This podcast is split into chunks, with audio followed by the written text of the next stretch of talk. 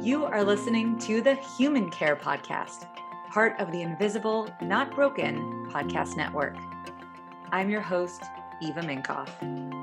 This podcast features conversations with health entrepreneurs, care professionals, patient advocates, and industry changemakers. What do they all have in common? The mission to humanize healthcare. In every episode, we offer unique stories paired with education, actionable tips, tricks, and takeaways, all to help you better navigate healthcare and transform it into human care.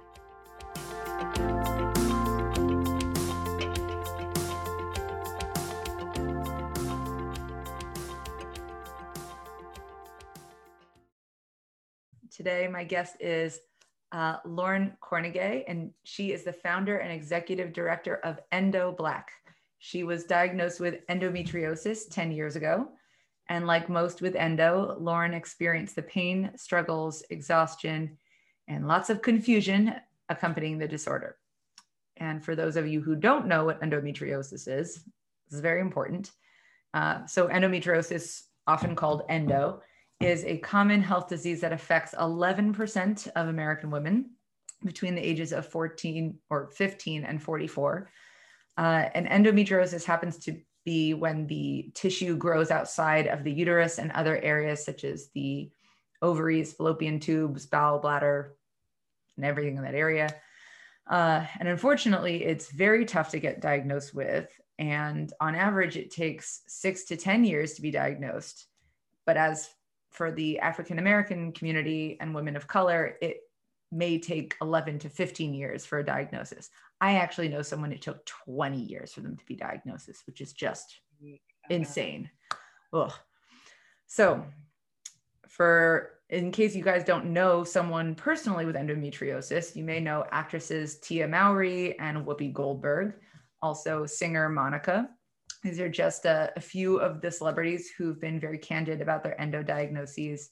But despite the growing number of celebrities speaking out, the platform for everyday women of color to share their stories isn't as prevalent, which is why Lauren decided to create Endo Black in 2015, which is a community dedicated to offering support and raising awareness about endometriosis, specifically among Black women. Well, first, let me say thank you so much um, for sharing your platform and allowing me to come and speak about such a near and dear cause to my life, to what I do. Um, it means a lot to me to be able to share this information. Hopefully, I'll answer some questions for some people that may just be pondering about how endometriosis affects us. Um, so, like you said, I was diagnosed uh, 10 years ago, March 18th to be exact it's so crazy that that is actually 10 years ago. No, I do not feel old because of that. However, um, I was diagnosed. I never knew that this was going on with my body. A lot of people say, well, you know, how did you know? Like, how were the symptoms? I just did not know. I knew something was wrong, but, you know, going back to when I first started my cycle when I was 12 years old, um, my my mother would actually break up Percocet for me and put in my applesauce and give it to me because I was in such pain. Um, and she would break up half depending on the age I was at, but this was something that was seemed or deemed uh, normal. Um, you're in pain, you know that's something that you just have to go through. That that is something. However, my pain levels were tremendous for me. Um, and it really put me in a position where you know i just had to keep on going um, i did not recognize that it was a problem until i got to college morgan state university in baltimore maryland where i um, had to you know do a midterm. Everybody knows midterms and knows how stressed out you can be around midterms. For some reason, Morgan State usually has homecoming, midterm, midterm, homecoming. Don't don't ask me why, but that was the thing. So um, for me, I was a speech communications major, and for our midterm exams, we actually had to get up and present. So I remember being dressed up and going into uh, the classroom, sitting down. Um, I had just come off my cycle. I had just finished up homecoming week, and I was prepared to present my um, my you know my midterm exam. And for some reason, something just said you know, go to the bathroom. And I went to the restroom and I had blood on the back of my dress. And I had just finished my cycle.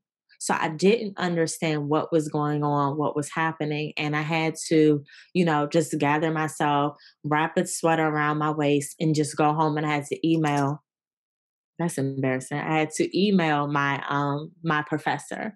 And my professor, thankfully my professor understood the situation and was able to really just work with me. But I, my period didn't stop.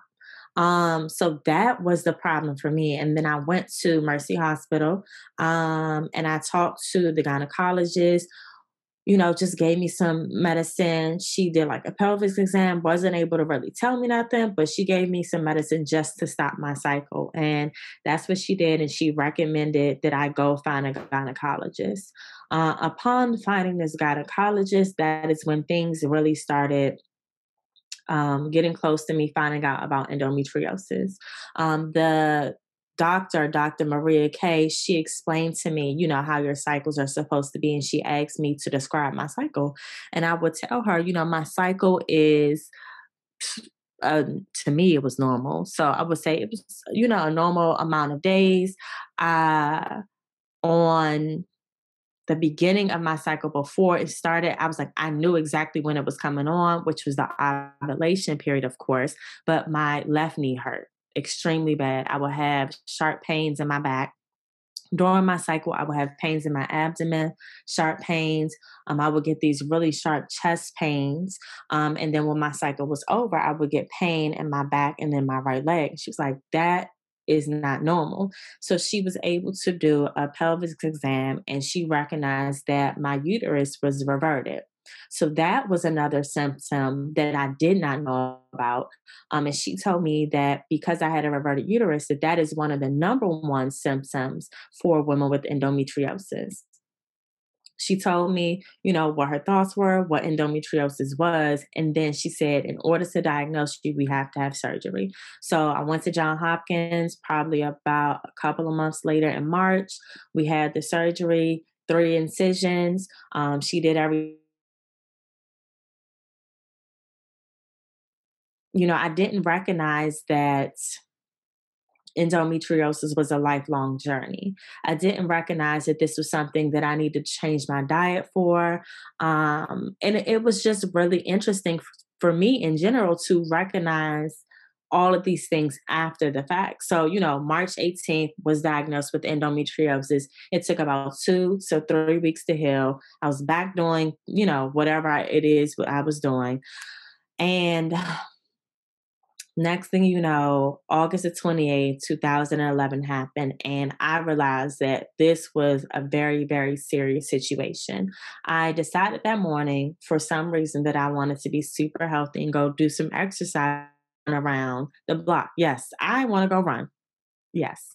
Um, and that was my last time ever running. I will say that. I went to run around the block unfortunately, that actually caused my sis recognize it because you don't have a you don't have like a uh, a hey knock knock knock your cyst ruptured. You know there's no notification. You just have your body responding very very weird. So i was taking deep breaths i was out of breath i was sweating i was just so confused and i was like you know I know you don't run, but I don't think you that out of shape. So I decided to get in the shower.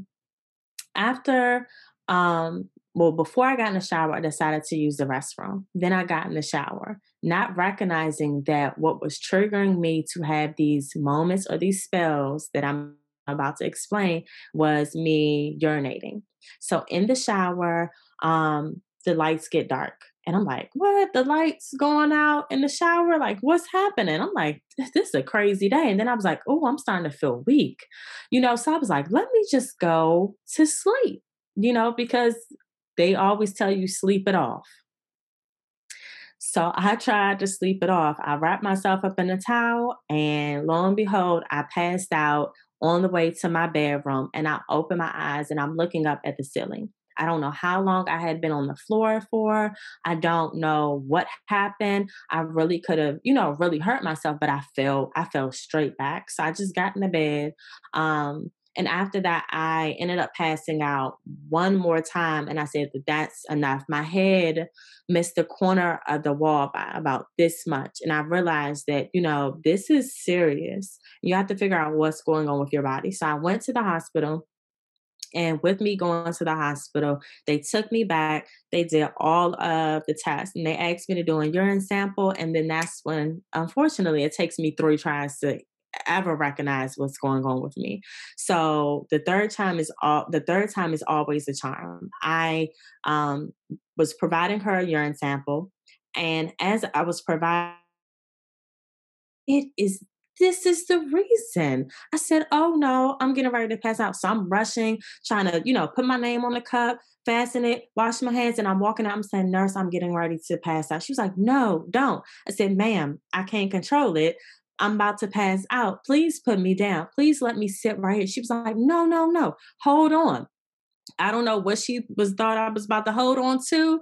Um, but I sure enough just whoop, whoop, whoop, and I went down to the ground. My friend was there. She was screaming, like, and I woke up with shooting pains in my chest, shooting pains in my back. Like, and I'm not going to say that I'm not a crybaby, but it takes a lot for me to cry sometimes well in 2011 and now i cry all the time it doesn't matter but then I was in tears. Like I was just so scared, so frustrated. I didn't know what was going on, you know. Um, so my friend, she called my brother, my friend Erica, my brother Robert, his um, girlfriend at the time. They came to the hospital. They checked in on me. My brother um, is a is well versed in anything medicine, medical, pharmaceutical. So that was very great that he was there. That was my support system, and they really looked out for me. So I ended up finding out out that the cyst that ruptured um, left two gallons of blood in my abdomen.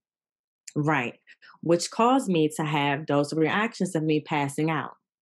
Um, so that is my story. And that's when I realized it's time to get serious about your health. No more playing games, no more fake running around the block. Let's get serious.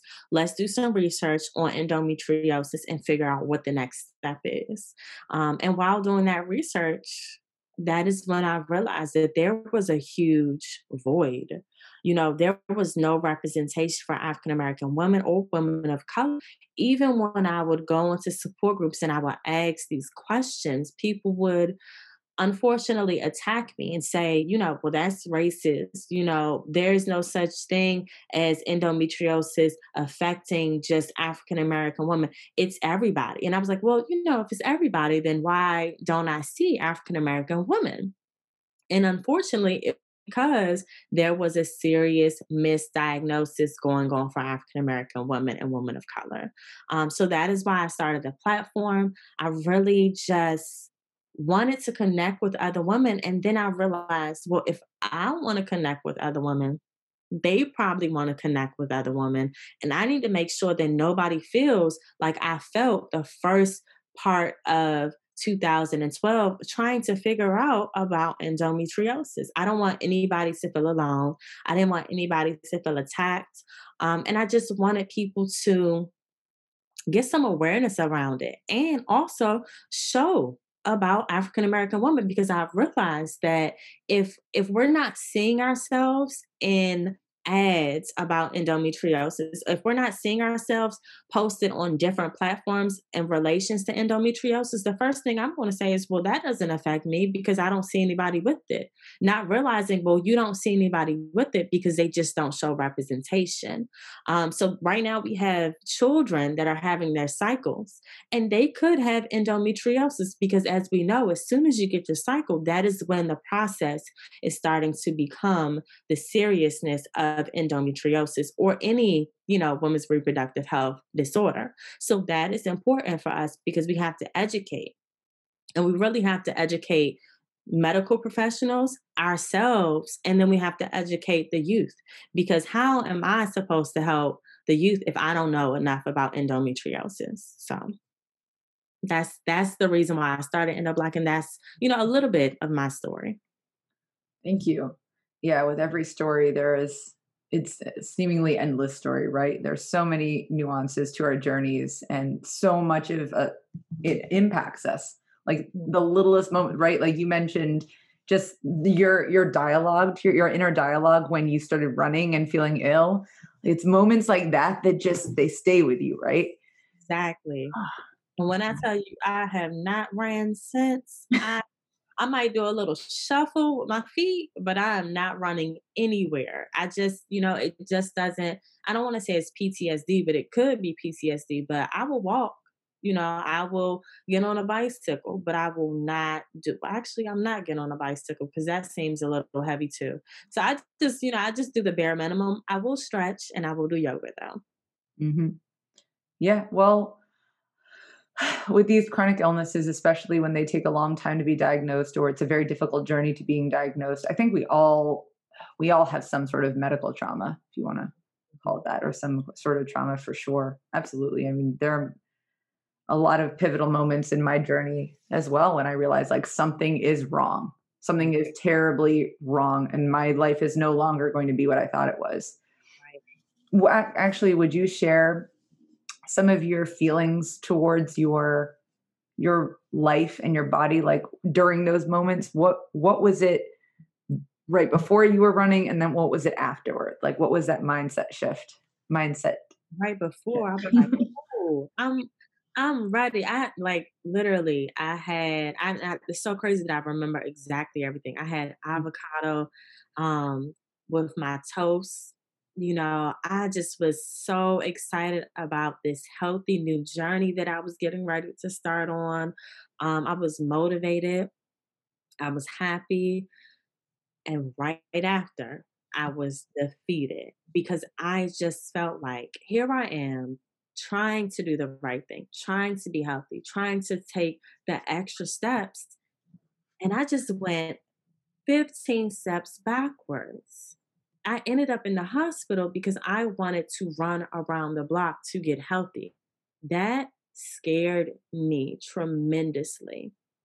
And it really put fear. And when I say I don't run, like I'm so serious. Like if something happened right now and I gotta run, I will hide.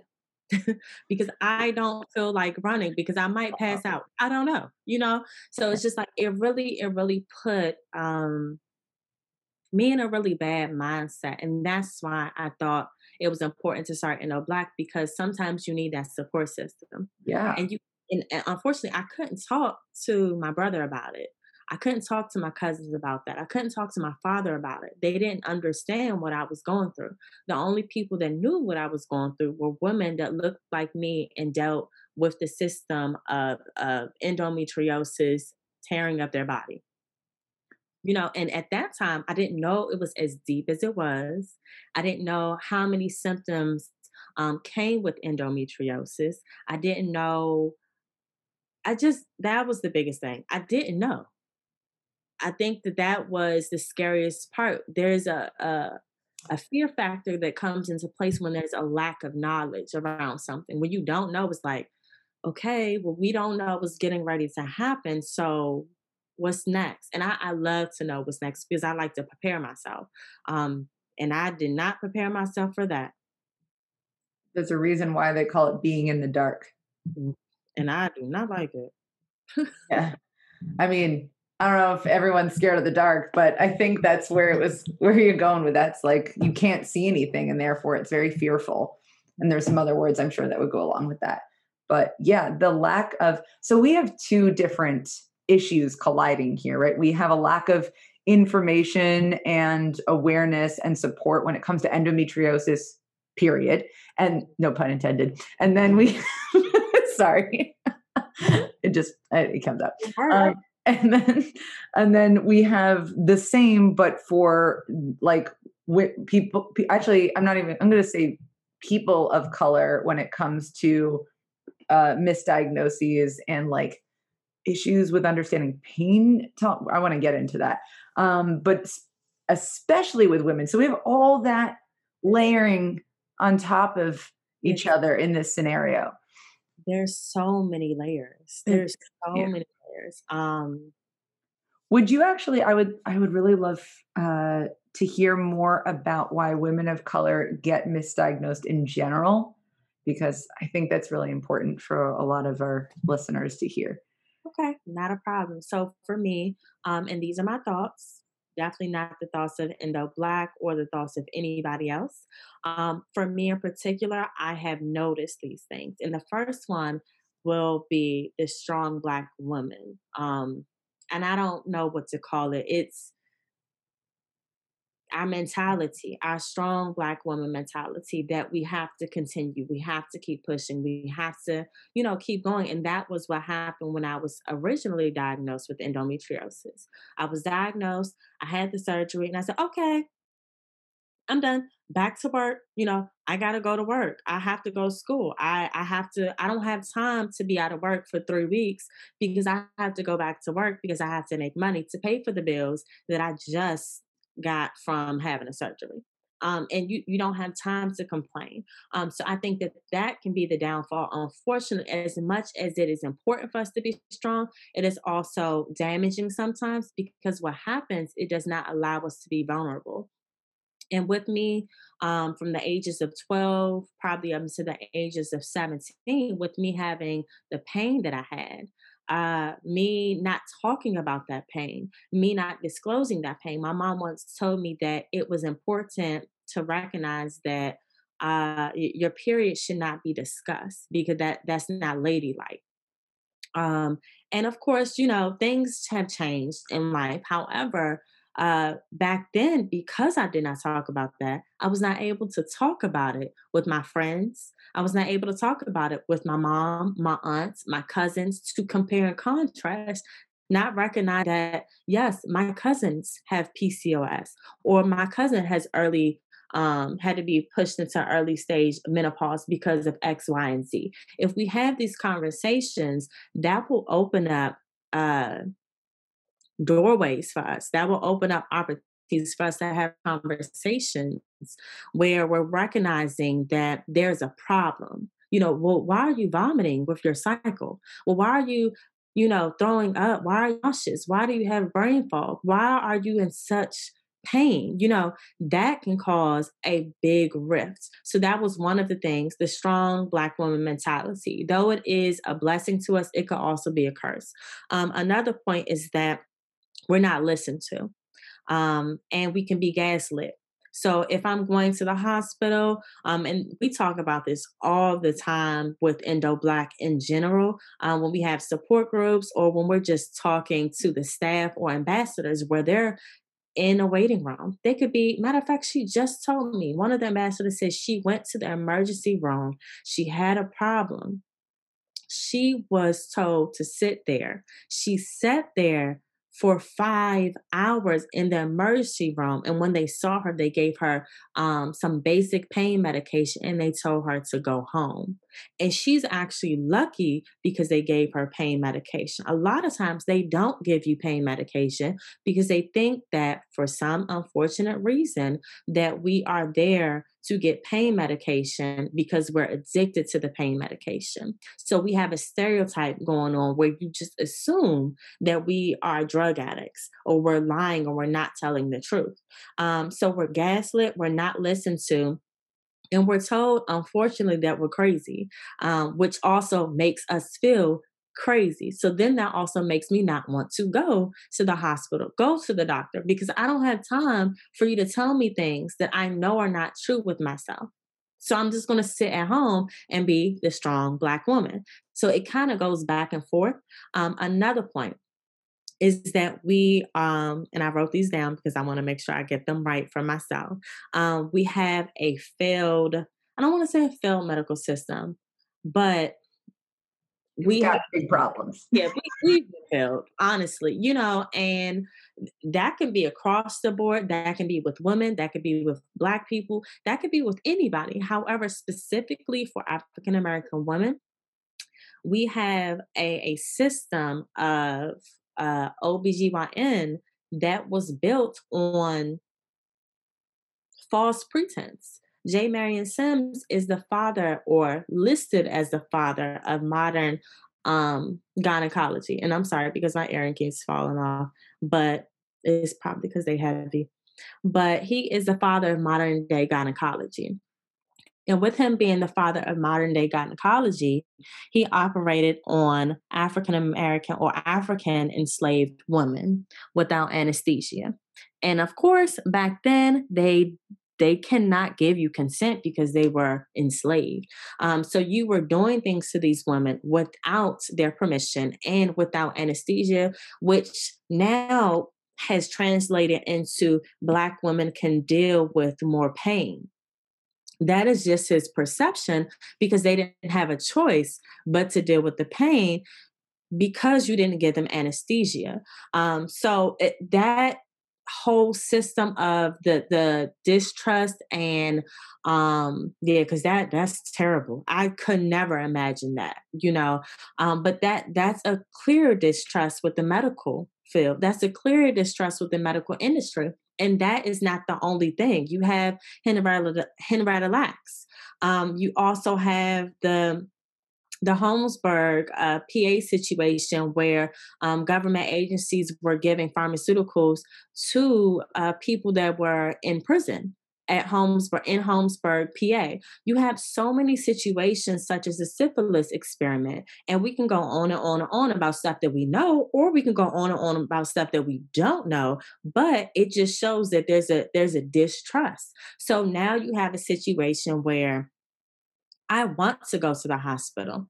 I want to get help, but I don't trust them because of all the stories that I've learned over the years. Plus, J. Marion Sims has already taught medical professionals, especially in OBGYN, that we as Black women don't feel pain, but I'm still gonna go because I'm in pain. And then when I get there, you still push me away after I got enough courage to come in here and tell you how I really feel. So then we're in a situation now where we're we're misdiagnosed because we're not being listened to because you don't have proper education of re- relations to African American women, and we aren't sharing what's going on with us. So we have three things that are really against us, honestly. So those are those are my thoughts about why we have been misdiagnosed. Yeah, thank you. I, it's just such a vicious cycle. It is. It, it is, and it has to be broken. It has to be broken. Um, health equity is. It, it's important. Um, we have to get to a better place where we are listening to women, all women. You know, not just Black women, not women of color, not white women. We have to listen to everyone equally and not allow bias to dictate certain things. Like even when I went to an African American doctor who was taught the same things as any other doctor in the same medical industry, she I, I told her I had a situation and for people that don't know, endometriosis can um, have you have irregular cycles. We can also be more prone to UTIs and yeast infections. So going into uh, the doctors, because I had just moved back from South Carolina, I didn't have an OBGYN at that moment, but I was trying to get one. And, you know, I was like, okay, well, if this works, she will be my OBGYN. And wrong. Um, it didn't work. It didn't work at all. I went she was like, uh, well, have you had a pelvic exam? Have you? I said, well, ma'am, I have a UTI. Everybody knows that if you have a UTI, you just take a urine sample and you dictate what's going on with that. You don't have to do it. And I'm telling you, I'm telling you what my situation is and what my problem is. She decided to do a pelvic exam because she suggested that I had an STI. She just knew me enough that I had an STI, but you were making a judgment call based off of me. And at the time, I had locks based off how I looked, based off my locks, based off me coming in with sweat clothes on. You made a judgment based off how I was dressed, but not based off what I was telling you. I didn't know I was coming into OBGYN to do an interview. I thought I had a doctor's appointment. So mm-hmm. you based all these judgments and you just told me that I had an STI. And I told you I didn't. I knew what was wrong with me. I just needed documentation to get the medicine that I needed because I know my body enough. And she specifically told me what I had, did the pelvic exam, probably four or five days later, gave me a call and told me the pelvis exam came back clear. I don't know what's wrong with you. Thank you. I knew that. Now I'm paying you for nothing. So I had to go to a new OBGYN. The nurse was mad for me. She was like, Why didn't she just do a urine sample? I said, I wish that you were there with me to tell her that. It's like the simplest thing. The simplest thing. You want to do a whole pelvis exam wasting materials. You could have just gave me a urine cup and I could have did a urine sample. I could have been out your way. But you know, that's how you get negative reviews when you don't listen. Mm-hmm. So, oof, yeah, I've hmm, so many moments flashing back through my medical history. Oh, and especially with UTIs, man. Mm, I got. I don't do so well with those. you don't want to be around me when I have a UTI. just being honest, I'm a, just a wee bit crabby, just a wee bit. I'm like, don't come near me. Please don't. Oh, I understand. Uh, I'm ginger ale. Ginger ale. Good for your soul. Oh, noted. Uh, so I just totally lost my train of thought now. right, distrust, more serious topic. Uh, so, oh, there is so much to be said around that word trust when it comes to healthcare because yeah i i could talk all day about how i've lost trust in health professionals myself even i am or was sort of a health professional. But at the same time these health professionals are in a sense losing trust in us. It doesn't seem like trust like it's not a word i think people would usually use but it's it's this combination of what they're being told and instructed to do and then that what they're seeing with other people and they can't really trust i mean i'm making i'm making some assumptions here but i've spoken to many uh, that they don't trust what is right in front of them. Some of it's that they can't see it's like someone's someone's literally barking at them or in their brain it's like oh i this is what this superior doctor told me or this is what it said in the textbook or like i can't i have to impose these labs on them or not. And it's just it's so much that they also have to figure out what is what is trust to them as well. Uh, and that's why i always like to play devil's advocate and just at least put it out there like what were they thinking? What were you thinking? And maybe was there a way that there could have been uh, there could have been some understanding there even if you came from different places. And i know it's hard to talk about when you have these medical traumas you have these moments again been there myself many times where you're like fuck that doctor like you know? How dare they do that to me? You know make me feel like i don't know myself right?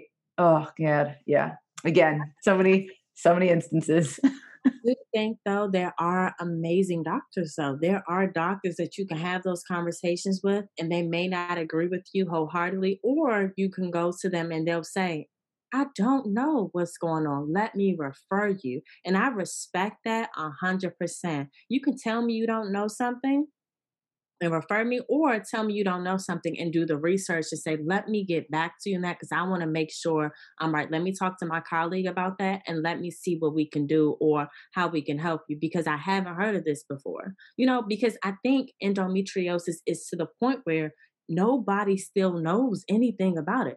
Every single day there are new developments. There's four different types of endometriosis. There's four different stages of endometriosis and none of that helps. Like, that doesn't mean anything. Like, yeah, we it sounds like it's good information, but it doesn't determine the amount of pain you have. It doesn't determine um, how many symptoms you're to have. It doesn't determine that you your endometriosis won't shift into a different type of endometriosis. So you just have to really kind of roll with the punches with your doctor. So finding that doctor that listens to you and respects you and says, you know what, girl, we got to figure this out together. You know, because I think that is more important than anything. So you have those doctors that do that and they're not many, many at all. They're not many, not many at all. However, there are those doctors that say, we have to do better. And of course, we have, you know, a new generation of doctors that are coming out each year. And I think that that's amazing as well. So,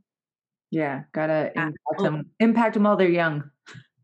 That's what I'm trying to get them to do. That's yeah. I'm, I'm not I'm not a medical professional either. So I can't tell you, go be a doctor, go be a OBGYN real quick so you can learn. By the time I'm old enough, it's not even gonna count. I'm okay.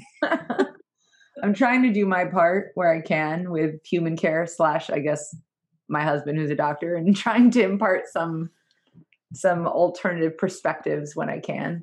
Okay. That's it's like it's a great thing about us and it's also obviously a touchy subject because I I I never wanted to sound like I'm not saying you're not good at these things. You are a brilliant, compassionate physician. But these are what people with chronic conditions go through. So try and see from our eyes. I even had a discussion with him like that today. I've actually spoken to him about endometriosis quite a bit because I interviewed a bunch of women with endo like a year ago. And pretty much everyone told me at some point they had unexplained ab- abdominal pain, right? Or that area. You know how, like, you could have a stomach ache and it's really your period. If it's just low, you don't really know a lot of the time. I don't know what's happening. Yeah, it's like this area hurts. And so my husband's a, a pediatric gastroenterologist, which means he's a kid poop doctor. Um, but in but in general, you know, he kids come to him because they have pain in their bellies, you know, quote unquote. And sometimes those kids are like 15 year old girls uh, who have this unexplained pain. And there's many reasons why that could be. It could definitely be uh, a gastrointestinal issue. It could also be referred pain from stress. I mean, absolutely, like, which is legit pain, but it doesn't come from something gastrointestinally being wrong. It comes from stress. I know I've been one of them myself. Or it could also be something uh, like endometriosis that's just in the same area but has nothing to do with the gastrointestinal system. And so I said to him, I'm, I don't think, I mean, 11% of women have it, right? In America, at least. And it's not going to be a lot of people that come to him. But I said, but they could be.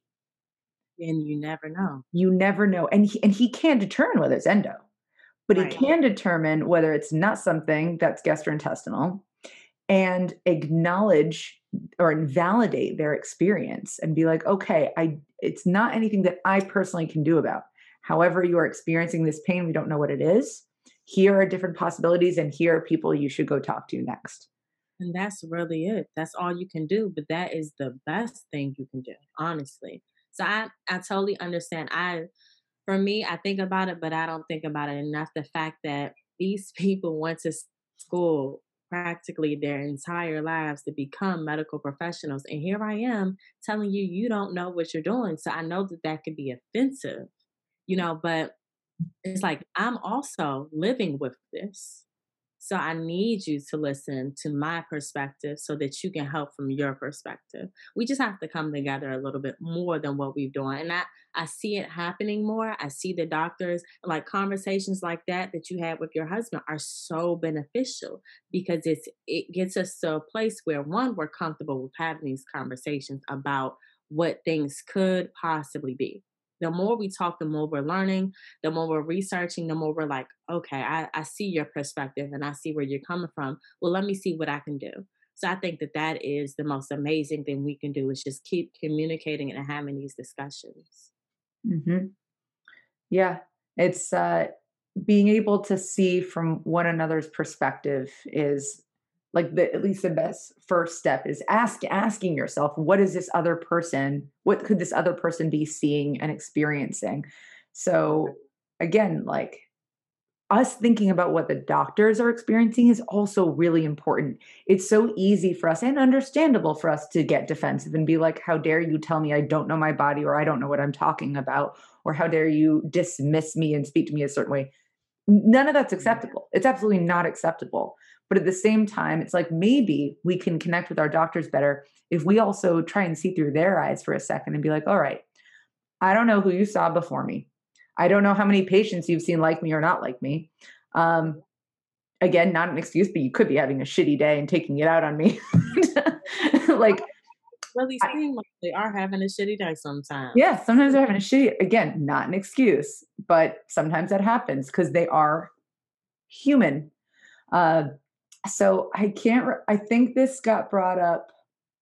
I don't know. I spoke about this recently. I'll talk about it now again because I thought it was really fascinating. I was watching a TED talk that was about uh, medical, what's it called, malpractice, or like um, or a, a doctor who just was so mad at the healthcare system and how they teach you about how you should view your capabilities in terms of being per, like being perfect. Anyway, long story short is we were thinking about basketball. Uh, sorry, I'm not doing well with this.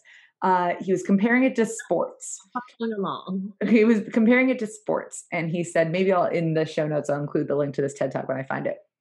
Uh, comparing it to baseball, a batting average of like 300 or something. It was like I know like three to 10 is phenomenal. Like that's known as a phenomenal batting average. Like every three out of 10 in in uh, in baseball. But think about that equivalent for a doctor. If you only got three diagnoses right out of 10 or mm-hmm. three surgeries done well out of 10. Like that's unacceptable. For a doctor, it's 10 out of 10. They expect 10 out of 10 out of 10 out of 10. N- anything below that is unacceptable, right? And uh, I just thought that was so fascinating because of the difference in expectations. Doctors have, like, they are, everyone believes that they have to be perfect. And, you know, Yep. Yeah, when you said everybody believes they have to, that makes sense. Like you went to school for it all your life. Why would you not be perfect at it? Because the, the moment you're not perfect at it, somebody's going to point it out. Right. That is going to be the problem. Yeah. And unlike baseball, you know, someone won't die from it. like, sorry. I mean, opposite. Could possibly, you know, like, and, and hopefully that's it's not the case most of the time. And again, I'm not saying that oh, it's totally fine if doctors mess up. Like no, it's I mean there are repercussions, but at the same time it is fine, mm-hmm. quote unquote, in a sense because they are humans. Mm-hmm. And they're not, it's not always going to be a 10 out of 10. Hopefully, it's like a nine something out of 10. Even robots mess up. Yeah. so you know i just we just have to do better job of communicating overall everybody and we and another thing i do want to point out like i said we don't share enough um so when we go to medical professionals and we are telling them what's wrong we have to tell them everything mm. that's why they ask questions. If they ask you, do you smoke marijuana? Tell them they're not about to tell your job HIPAA. You you know, just tell them. You know, whether or not they judge you off of that, now that's a whole different topic. However, you have to tell because there are medicines that you cannot mix with other medicines. That's why they ask you, what medications are you taking? If if you're throwing up, tell them. You know, it may not be connected but if you're throwing up and you have brain fog and you're nauseous every Friday of every two two months or every three weeks, that's weird. That is very weird. You need to tell somebody that. And you have to tell them everything that's going on with you. So you just have to make sure you're and, and this is not a uh oh well I I don't feel comfortable. If you don't feel comfortable, you need to find a doctor. That's really all there is. But you have to tell your doctors everything so they can they can help because endometriosis is a whole body disorder. It's not just the womb. It's not just your uterus. It messes with your mind. It messes with your your knees, your joints, your your bones, um, the temperature of your body. You know, you may see bruises on your body that you didn't even know you had. So you, you just have to be aware of certain things.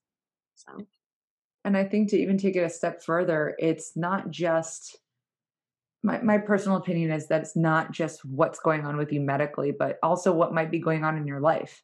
Something, uh, so for instance, well, I was trying to relate to to your story. Let's say a hypothetical here. Let's pretend you went to the doctor, you went running and nothing you didn't pass out after running, but you felt sick and you just didn't really think anything of it but uh, but you went to the doctor later. Yeah obviously that was not the case but you know you it wasn't that big a deal at the time. You were like oh you know i don't feel well.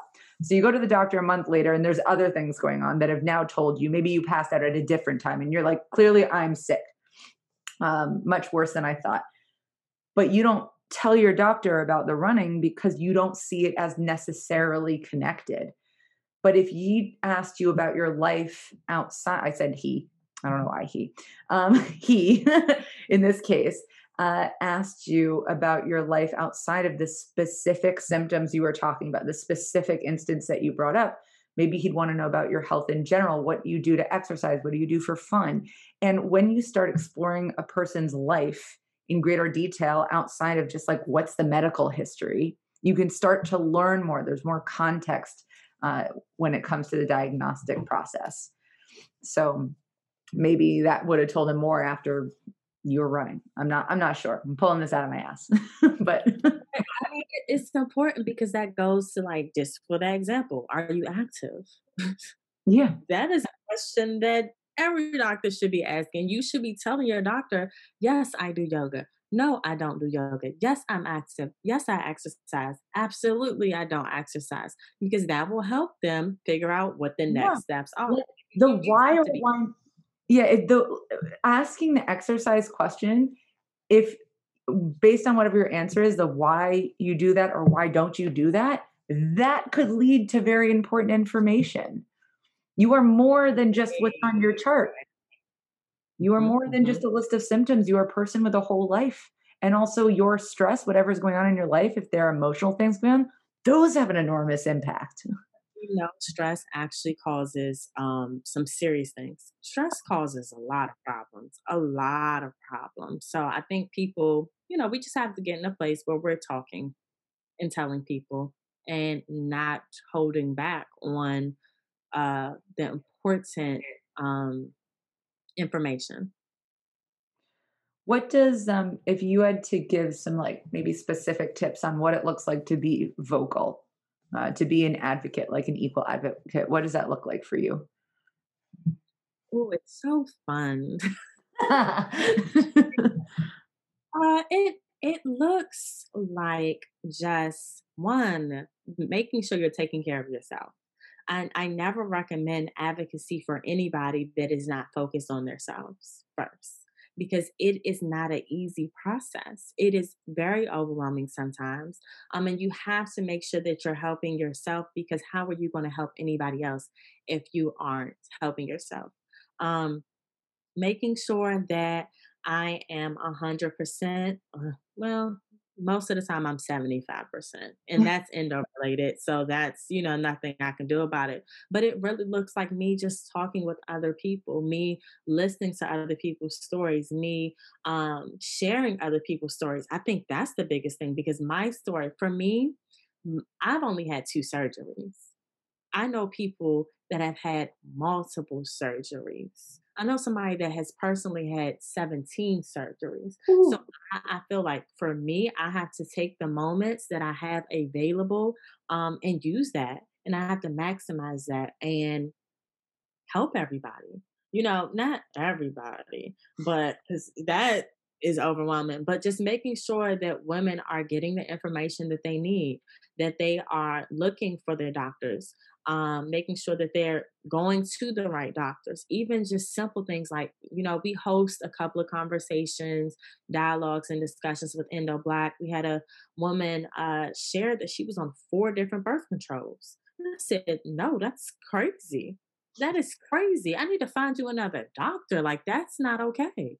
Um, so we have to make sure that we have these conversations. And I think that's the biggest um that's the biggest tool for any type of advocacy and being being willingly able to share information. Now, I will say, when you inbox me, please say hello, say hi, because I am human and I want to say hey sometimes. You know, don't just message and start shooting at the questions and all of that. But, you know, we just, it, it's not even just me. There's so many women that are doing advocacy. We have to utilize the the strengths that we have to make awareness for ourselves and for women that look like us and for women that don't look like us. And there was an opportunity um to what to i'm trying to word it correctly so i won't share the place. There was a situation that happened and i had the opportunity to ignore somebody or make a decision. I had an endo sister reach out and she had a complaint and she said that she was looking up information on a endo specialist and she stumbled across this clinic uh, that had risk factors of endometriosis and the risk factors stated um, women of white race uh, women with brunette hair tall women and then it was another it was another thing, but it was like a lot of risk factors listed. And she was like so hurt by it. Like I could have just been like, you know, it's gonna be okay. But I didn't. I took that information, I just told everybody. And that's something that we have to recognize that people listen uh, we are in 2021 people will listen to your your complaints and you know i'm not the type of person that will bash any medical professional because I do not have a medical degree, nor do I have the money to go to school for getting a medical medical degree. However, what I'm going to do is use my voice. So I shared with other endo advocates. We posted about it. We told them how upset we were. People were sending emails. I probably, you know, gave them about two days to change it. They changed it on a Sunday within six hours Matter of fact, no, not within six hours. I think she reached out to me at 2 p.m. It was changed by 6 or 7 p.m. on a Sunday. Wow. On a Sunday, which meant that they listened to our concerns. They heard what we, you know, what we said. They they made the decision and they changed it. So that right there shows you that one, people listen to what you're saying, and advocacy is important because she wasn't in a place to do that. She had been hurt by it. She could not push through the day because she was already in pain from endometriosis. That's why she was searching for a OBGYN or endo specialist or endometriosis clinic. She reached out to me and I used the the tools that I had, the skills that I had, the connections that I had to change something, and they listen to us. So that's really what advocacy looks like. It does not look like, you know, beating somebody over the head multiple times with the same thing over and over. If they change it, leave them alone. we, we're not here to attack anybody. I'm not here to tell you you don't know how to do your job. I'm I'm interested in partnering with medical professionals so we can get to the root of the problem. I am interested in bettering the system um, so that we all can feel better, you know, because I know it's stressful for endo specialists and OBGYNs when their clients are complaining on their reviews. I know that's not good you know so I, I, want us to get to a place where we're in a better situation um, so that we can be helpful to each other and so that we can heal properly. And people can get the correct information and stop making up stuff too. I think that's important. That'd be nice. Yeah i think that because people make up stuff all the time and i'm like no that's not true either but okay. Well partnership partnership is key here. Indeed. Thank Indeed. you for that. So with Endo Black right now, can you tell us uh, some more specifics about what you guys are doing? Ooh. All about it. I'm glad you asked. Yes. Um, so currently we have an ambassadors program and we just wrapped that up. So we have about 22 new ambassadors and we have currently 12 ambassadors. So that's going to, of course, grow up. Um, we have an amazing staff. We have a manager of development, Chantel Thomas, who does amazing um, donor relations coordinator, which is Natalie um, Birmingham Solomon. I'm trying to make sure I say her name all the way correctly because I know people do not mess with that hyphen. Um, we also have Julia Flowers, who's an amb- ambassador liaison. Uh, we have um, Andrea Stevens, who's our program manager. Crystal Grims, who is our executive assistant, who does amazing at what she does. Nina Miller, who does our digital marketing managing. Um, and we have some other amazing staff members that are coming on. We are getting the social media uh, intern intern. We're getting a graphic design intern. We're looking to connect with um, colleges so we can possibly bring on staff that are, you know, interns at colleges because I want to make sure that we connect with them. Um, we also have mocktails and cocktails, which is something that is a program where we just talk about a certain topic. And we have our host, uh, which is, of course, me, and then we have the special guests, whether it's, you know, Chef Radisha, who actually was on probably in, I believe, June, who discussed food. Um, she's a chef in New York. She discussed her food diet, what um, works for her, what is a good item, what's not a good item. We also have Andrea Stevens, who actually is the founder and owner of Genesis Juice. Um, she juices, so she shared information about juicing, and she actually did like a juicing um, while we were on the live. So that was amazing to see. Um, we had Sharika uh, McGee, who is uh, the founder and owner of Red Rose Natural, who is also our partners.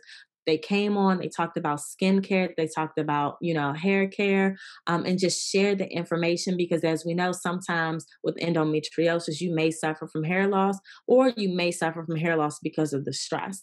Um, we also have issues with like uh, acne because of you know hormone balance and things like that so she shared so much information um, about what ingredients were good and what ingredients were not good and then we also have Daya Bryant who is actually the founder and owner of holistic Holistic LLC shop.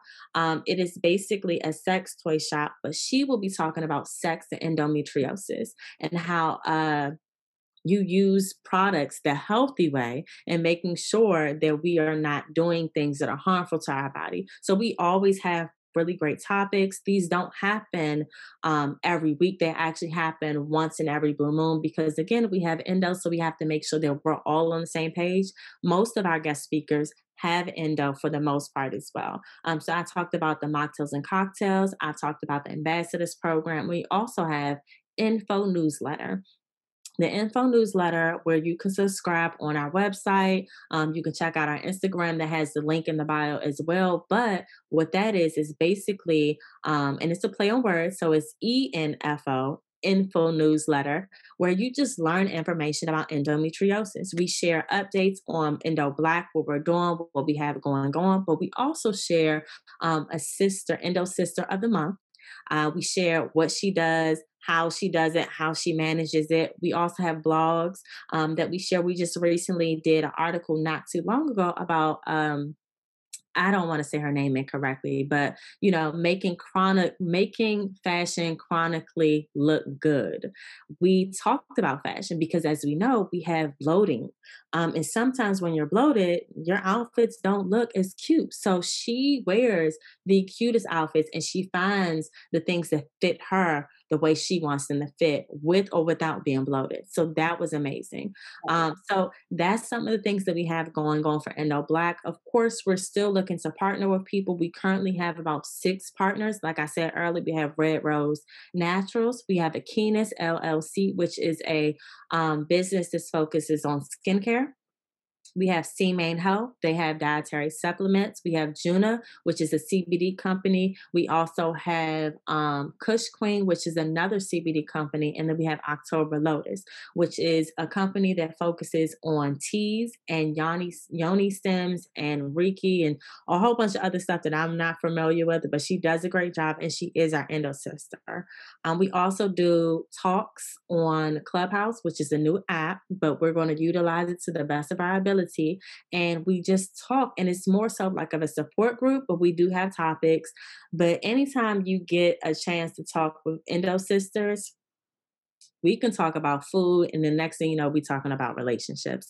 So you know it it depends on how the night is. We could be talking about so many different things but we do have that support group for women. Um so if you have an iphone you're able to go ahead and connect on clubhouse um, with us. We would love for you to join us. It's just super super amazing. Um it's great to hear amazing stories and i, I do want us to understand and remember that endometriosis is a journey, but it is a lifelong journey.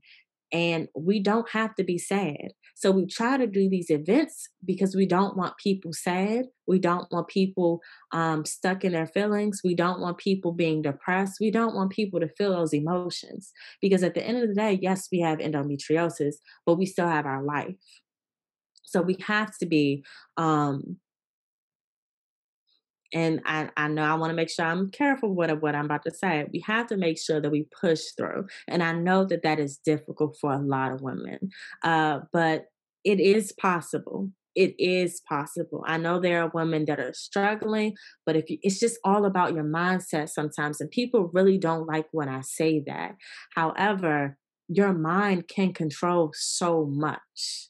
You have to think better first. And that was the biggest step that I did for my endometriosis journey was I changed my mindset about how I felt. I, I was knocked down in 2011 you couldn't even tell me nothing. I was like, I don't want to do nothing. Leave me alone. I'm not, no. But as soon as I recognized that there were other women that looked exactly like me that were dealing with this, and I'm not saying suffering because I'm not a sufferer of endometriosis. I lived through endometriosis. But because there are other women that look like me, that feel the way I feel, I realized that I don't have time to be sad. We got to keep moving because we all got this situation and we all have to put in work to make sure that we raise awareness for babies that are young us. I'm, I'm nine year olds because there are nine year olds that unfortunately have their cycle. There are six year olds that have cycles. There are seven year olds that have cycles. Um, and that's scary to me. So we have to, you know, do discussions. So we have the mocktails and cocktails where we have those discussions. We have Clubhouse. Uh, we have the ambassadors program. Um, we have the info newsletter, and then we have so many other things that are coming out. By the time this comes out, we will have been um, completed our our table conference and our table conference is a conference that is dedicated to our uh, advocates and allies um, this is standing on the front lines. And this is my baby. I'm so excited for it. I, I just cannot even. I cannot even hold off on it. But this literally will be the first ever African American led endometriosis conference. So I'm so proud of this. I'm so excited. It will be March 19th through the 21st. I literally just said, I forgot we were live. I forgot this is not a recording. but by the time so many, I'm sorry. But yes, it is on March the 19th through the 21st of 2021. Please save the date. It is going to be so, so amazing. Uh, this is going to be something to remember. And of course, it will be virtual, but this is an annual conference. So know that when outside opens back up, we're going to have fun. So this is just the beginning. I'm so, so excited. Um, and those are some of the things that we have. If anybody's interested in partnering us, partnering with us, anybody's interested in collaborating with us, anybody's interested in supporting us, we are all ears. We want to connect with every everybody out there. I, am super excited. I love the support that we have received over the past year um, in the middle of a pandemic when people were going through their own situations. So that to me was amazing. So I, am just super excited. And that's what we have going on with Endo Black. And I just hope uh, that everybody is able to join us. Um, Mocktails and Cocktails is on February the 12th with Daya Bryant. Like I said, it's uh, Mocktails and Cocktails. Let's talk about sex and endo. That is on February the 12th at 7 p.m. If you're interested, we are on Instagram. Click it and you can go to it. Um, just register. It is a donation based uh, event because, of course, we're nonprofit. So you know we're just trying to get ourselves together uh, but yes if you're interested reach out. Email is info at endoblack.org so i hope i covered everything. I know that was a lot but oh but thank you for sharing. I should have like, i should have asked earlier. Uh, i love everything that you're you're doing. Uh, thank you for as a as just a woman with chronic illness as a woman as a person thank you uh, for everything that you're putting out there. And those years ago taking a moment to shift your mindset to hey i got to do something about this. Yeah um my mom she once told me she said if if there's a if there's a void you fill it. So instead of me complaining and doing all this i decided to just do it. Because no i don't i don't want to say no one else was going to do it but i didn't want to wait. Um, so I did it. Um, my mom also told me uh, that if you want something done right, do it yourself. So those are two uh, things that I I literally live by because that has saved me. Um, that has because recognizing that even with the medical industry and all these things, putting these things into perspective, changing how I eat, changing my mindset, that was because what my mom said. Yes, I was down and out for a little bit. I, re- I really was. And I'm not going to act like endometriosis does not have a way on your mental because it definitely does. And even still to this day, when I go to certain places, if I go to the hospital, if I go to doctor's offices and they say things, I have to sit in my thoughts and bite my tongue because once I start, I don't know when I'm gonna finish. And I recognize that not everybody is aware of endometriosis the way I am. So I have to take a seat back because I cannot demean somebody else because of their lack of knowledge. My job is to teach you. My job is to educate you, not to make you feel less than, not to demean you or not to make you um upset. You know, even a woman told me, I, I said something at the beginning of the year. Oh God, at the beginning of last year, because it's clearly 2021, um, that I was going through something and I didn't recognize it. I, I had endo since 2011 and I was going through new symptoms. And I literally had nausea, vomiting, brain fog, and migraines January, February, and March, back to back. And when I went to the hospital in January, I said to the lady, uh, the nurse, I, and I gave the nurse probably overwhelmed her. And she seemed like she probably was new, so she went to go get the head nurse. The head nurse came in, and I said, "I want a pregnancy test. Um, I want the flu uh, test. I, I want the bronchitis test. I want." I just started asking. She was like, "Well, are you active?" I said, no, but give me the test because that's what I asked for because I've been throwing up and I don't understand why I'm throwing up. I need to roll stuff out for myself to feel confident that that's not what it is. And then I can figure out the next step. Even the nurse said to me, I said, I have endometriosis, so I don't know if this is something in relations to me being sick or if this is the endo. And I said, you know, I'm nauseous. Um, I have migraine. She was like, endometriosis is in the womb. And I stopped and I looked at her and I said, I'm gonna just say okay. Because I I know you don't know, but that's fine. And I'm I'm gonna just say okay because it's not just in the womb, but I'm gonna say okay. Please send the doctor in. And that was all I said because it just, I was already mad. I was already mad. I was already irritated. I was sick. I felt like crap. I had been throwing up all morning. I'm telling you what's going on with me. And you're telling me it's endometriosis in the womb. But if I'm asking that, then clearly I know something that you don't know. Let's figure it out together. But you try to tell me something that I don't, girl, get out, get out. Sorry. girl, don't do that to me. Uh-uh, because I will be mad. So that, yeah, that that can be a lot. That can be a lot. Thanks. Uh, oh. And, and, she was black. Oh, so yeah. it, it goes back to it doesn't it does not matter the color of your doctor. I know it's important to have representation but it's way more important to see a doctor that knows what they're talking about. Yeah. And who sees you as a person regardless of color first and foremost. First. Yeah. Uh, lauren thank you so much for sharing your story for sharing endo black with us for sharing your insights. And also i really I'm so happy to hear that you are someone who who really does look at it from all sides because it can be really hard coming from a community where we're all we're all kind of uh, well to to put it bluntly treated like shit in, the, in, the, medical community but as we said like there's like a layer sometimes uh, and just thank you for still having such a positive outlook and a can do mindset. It's needed. It's yeah. really needed.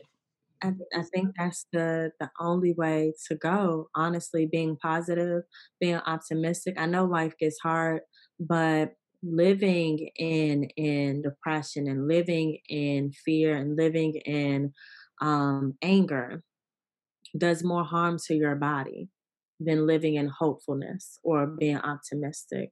So, you know, some sometimes you just gotta let things roll off you like water. Just let it roll off you like water and just let it flow. And, you know, to me, it is what it is. I mean, I, I can't even say it enough. Like it is what it is, and I'm gonna keep on moving. If it doesn't work, it doesn't work. If um we don't figure it out, we don't figure it out. But I'm gonna try. You know, I'm gonna try to help as many people as I can because even in itself, me helping other people is helping me because my endometriosis is changing. You know, I've had allergies. I right before I was diagnosed, I had allergies which came out of nowhere, and I think that that was the breaking moment. In 2010, I had allergies um to food that I ate all the time to to what was it? Pineapples. Yeah, pineapples and grapefruit. I used to, I'm a little weird kid. Sometimes I used to get the containers, the full container, and just snack out of it. But I ended up having allergies to all of the fruits that I loved and not recognizing it then, but I've recognized it now that I'm just allergic to pesticides. I'm not allergic to the fruit. I'm not allergic to citrus, uh, citrus, sorry, that's citrus. Citrix is a portal that I used to use in my job. Citrus is what I'm trying to say. Um, but you know, it, it's all about research and having those conversations. My endometriosis changed what I could eat, changed what I could endure. 2011 is when I was diagnosed. 2015 is when I started Endo Black. 2020 is when I got some new symptoms. so endometriosis is forever changing it's forever growing and just like we're i mean because we're also getting older things are going to change with our body anyway mm-hmm. So to think that endo isn't going to change is also crazy so connecting women and connecting myself with these women and having these conversations i even in this year alone i had bruises on my inner thighs and i was like it's a pandemic. I didn't go nowhere. Like what? What? Where did this come from? So I just happened to ask, do y'all suffer with bruises like this? Took pictures. They're like, yeah, we get these all the time. I was like, where where it come? I don't know. I just know I get them. So now that's something else that goes along with endometriosis. We just randomly get bruises and you just keep on moving you know so we have to get to a place where we keep these conversations going where we are talking and then put these things on paper so then we can start lobbying, doing regulations, policies, so we can talk to the people that represent us in Congress, so we can get some things in play, so we can figure out what are ingredients in these daggone uh, pads, sanitary napkins that people keep using that aren't healthy for children, which could be causing more harm. but that's a whole nother podcast. I'm gonna calm down. But yeah, you know how I just started. I'm sorry, but we just have to start these conversations because it's so so important to figure out what's happening how these ingredients pesticides um, bha uh, all, all of these ingredients that are in our products are in our food that are in everything we use can hinder us more than helping us. So we, we just have to have these conversations more often. Thank you Amen to that. I don't know why I want to say amen, but amen. I mean, because I just went to church. So. Thanks so much for coming on today, Lauren. Yes, of course, and thank you again for having me on your platform. I'm I'm super excited um, that you share this, and I love what you do, and I love your podcast, and I'm I'm so excited. Thank you again. Yay.